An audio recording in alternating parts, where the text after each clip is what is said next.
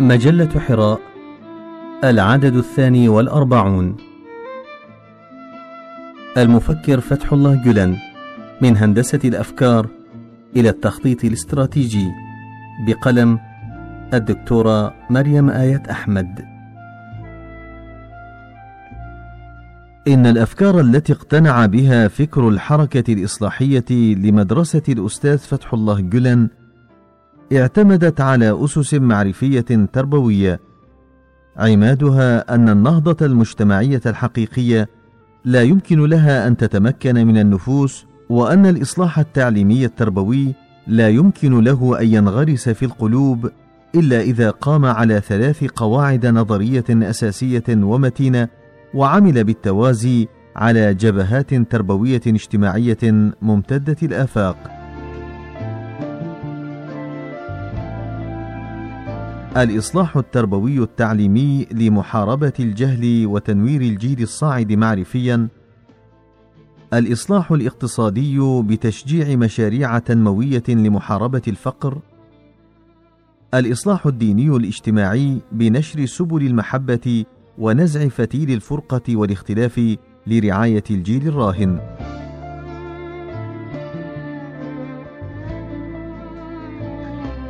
هذا الوضوح في الرؤية لدى أقطاب الحركة الإصلاحية التربوية للخدمة، ورسوخ هذه القناعة لدى رائدها الأستاذ فتح الله كولن، كان يقتضي النزول من الأفق النظري للميدان التطبيقي منذ الستينات من القرن الماضي، حيث انبرى جهد الرواد الأوائل وبإمكانات متواضعة لدعم إنجاح مشروع نهضوي تعليمي قيمي أفرغوا كافة طاقاتهم عبر سنوات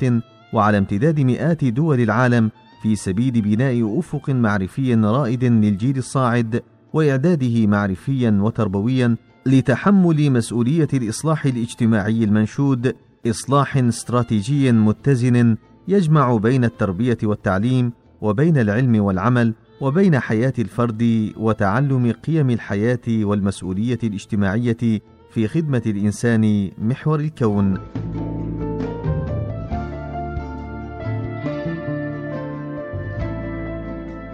حياة يقبل فيها الأستاذ هجران ملذات متعة الدنيا من زوج وولد، ويستقبل فيها التلميذ تضحية أستاذه ببر البنوة الصادقة، فيترك الأحباب والأهل والبلد ويهاجر طائرا محلقا في سماء ضياء المعرفة، ويحط رحاله وترحاله بدول نائية تنعدم فيها سبل الراحة، ويصعب عليه التأقلم في محيطها البعيد عن أجواء الألفة والرفاهية التي وفرت له بين أهله وأحبابه، ومع ذلك يواصل مرابطا صابرا معتكفا في محراب بيت التعلم وصناعة حرفة التعليم الراقي.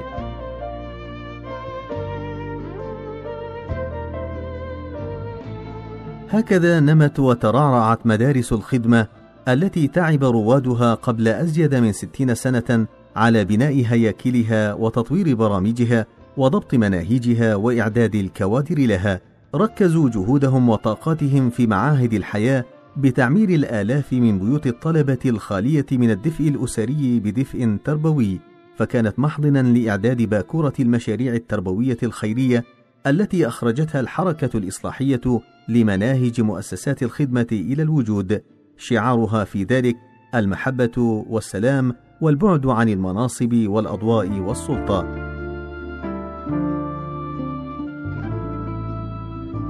لقد استوعب فكر الأستاذ فتح الله كولن منذ زمن بعيد أن إصلاح الأوطان لا يمكن أن يتم إلا بالعلم والمعرفة الراقية المبنية على القيم الأخلاقية، فدرج في سبيل مشروعه كل إمكاناته، وضحى من أجل تحقيقه على امتداد فترات المخاضات السياسية بكل عزيز وغال. مدارس الخدمة امتدت آفاقها حول العالم. نظرت إلى هذا الجيل داخل تركيا وخارجه نظرة إشفاق وحب وأمل. حملت شعار فلسفة الأستاذ فتح الله كولن: قيمة الفناء في حب الله لا تتحقق إلا بالفناء في خدمة عباد الله.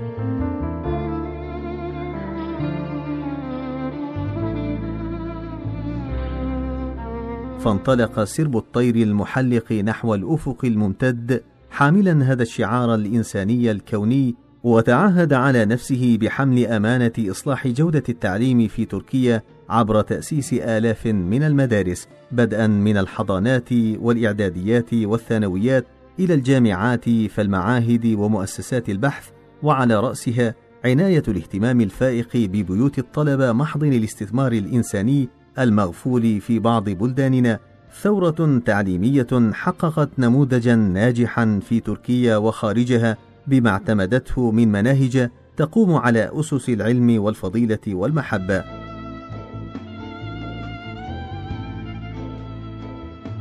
ومن خلال تتبعنا لقراءة محطات المسيرة التربوية التعليمية للحركة الإصلاحية لفكر الأستاذ فتح الله كولن، نستطيع أن نحدد جهودها في المجالات الآتية: توعية الناس بأهمية التعليم لإلحاق أبنائهم به وتمكينهم من جودة التعليم الراقي بالصحبة التربوية. الدعوة إلى الإنفاق على التعليم بالهمة لأجل بناء المدارس وإيواء الطلبة وصرف أجور المعلمين. بناء المدارس العصرية النظامية الحرة في تركيا وخارجها وفق اعتماد منهج الزمر والتميز البيداغوجي في أكثر من 160 دولة. تطوير مناهج التعليم بشقيه العلمي والتربوي في مقررات الابتدائي والثانوي، محضن الموارد البشرية. إنشاء معاهد ومؤسسات إغاثية خيرية في مختلف بقاع العالم. إرسال البعثات العلمية من الطلاب إلى الخارج والعناية بها دعما بالمنح وبيوت السكن وتأطيرها معرفيا وتربويا. إنشاء الجمعيات الخيرية الاقتصادية المساندة لمسيرة التعليم بمستوياته المختلفة في تركيا وخارجها. كسب ثقة جمهور واسع من النخب المثقفة في العالم العربي المعتزة بالنموذج الحضاري وبكل إنجازات أطيافه الإصلاحية بعيدا عن سياقات الصراعات السياسية. تكوين ناشئتها على قيم البعد الاجتماعي العملي وحب الوظيفة الاجتماعية التي تنتظرهم بتقاسم تسلسل الأدوار. تعزيز قيم النشاط التطوعي داخل صفوف الطلاب في مدارس الخدمة وتربيتهم على حب العمل التطوعي التسلسلي لتبادل الأدوار في النهوض بتنمية الحياة الاجتماعية العامة التي كان لها الفضل في تكوينهم وتربيتهم وتعليمهم.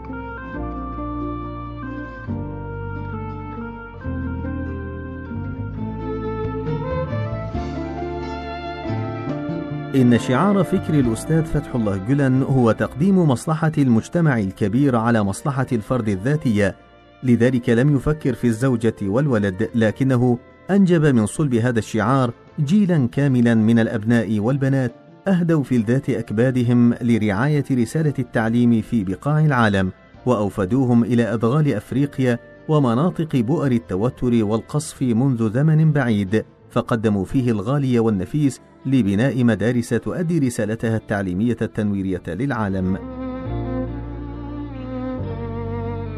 لقد وضع الأستاذ فتح الله كولن سياسة واضحة المعالم للنهوض بالعملية الإصلاحية التربوية التعليمية، ورسم لها خطة محكمة الجوانب مضبوطة الخطوات والمراحل، سطر لها أبناء من حول العالم رباهم بفكر استشرافي مستقبلي مبنيا على حب العطاء وخدمة المجتمع بعناية أبوية رحيمة، حذرهم من اقتحام النزاعات السياسية والانصياع لمحركات بؤر الخلافات الحزبية والانتماءات الأيديولوجية.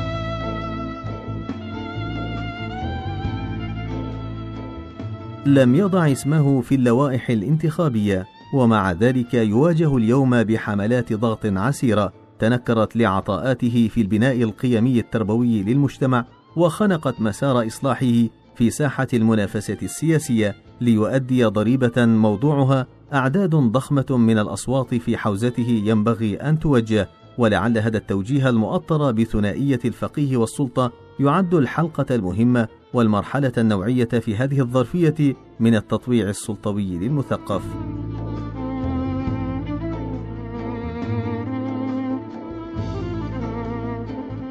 العلم في حد ذاته عبادة ينبغي أن يتوجه إليها المسلم بنية صافية طالبا فيه رضا الله وحده، والعلم وسيلة لغايات نبيلة يخدم بها المتعلم نفسه ويخدم غيره، فهو يخدم نفسه بتثقيف عقله وتنوير ذهنه وتربية نفسه، ومن خلال كل ذلك يعد نفسه لخدمة غيره في مجالات الإصلاح الخيرية على كافة المستويات معرفيا واجتماعيا وسياسيا واقتصاديا. لكن سننية التاريخ الإصلاحي تشير إلى تعرض العديد من مشاريع الفكر التجديدي لمحن وتحديات داخلية وخارجية، وقد جاء على لسان الطاهر الحداد قوله مثلا في وثيقة التعليم الإسلامي وحركة الإصلاح في جامع الزيتونه: قد كان العلامة ابن خلدون من هؤلاء الأفذاذ الذين كانوا جواهر منتشرة في تاريخ الإسلام، لكنه كأمثاله قد كان مبغوضا من الفقهاء في بلاده تونس وغير بلاده.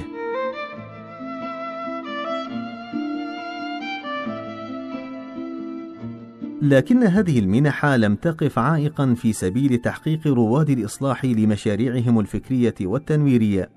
ولم تدفعهم إلى التراجع والتردد أو التأخر والتولي عن عالم أفكارهم، عالم حلموا به وتيقنوا وهم يحرزون نجاحات جوائز الإبداع والتميز في الاختراع والعلوم أنه عالم سينقلهم من الفقر والجهل المسببين للفرقة إلى عالم سيمكنهم من تنشئة الجيل المنشود الذي يستطيع أن يحمل مشعل الحضارة ويقضي على التخلف والجهل، ويدرك معاني قيمة وحدة ومصلحة خيمة الوطن لبناء أركان المجتمع التنموي الأصيل بقيمه والمعاصر بتطلعاته نحو التقدم.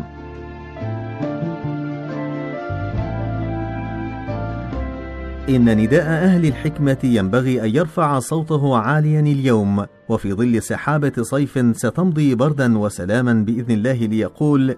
أيها المصلحون بشتى توجهاتكم الفكرية وانتماءاتكم السياسية والحزبية،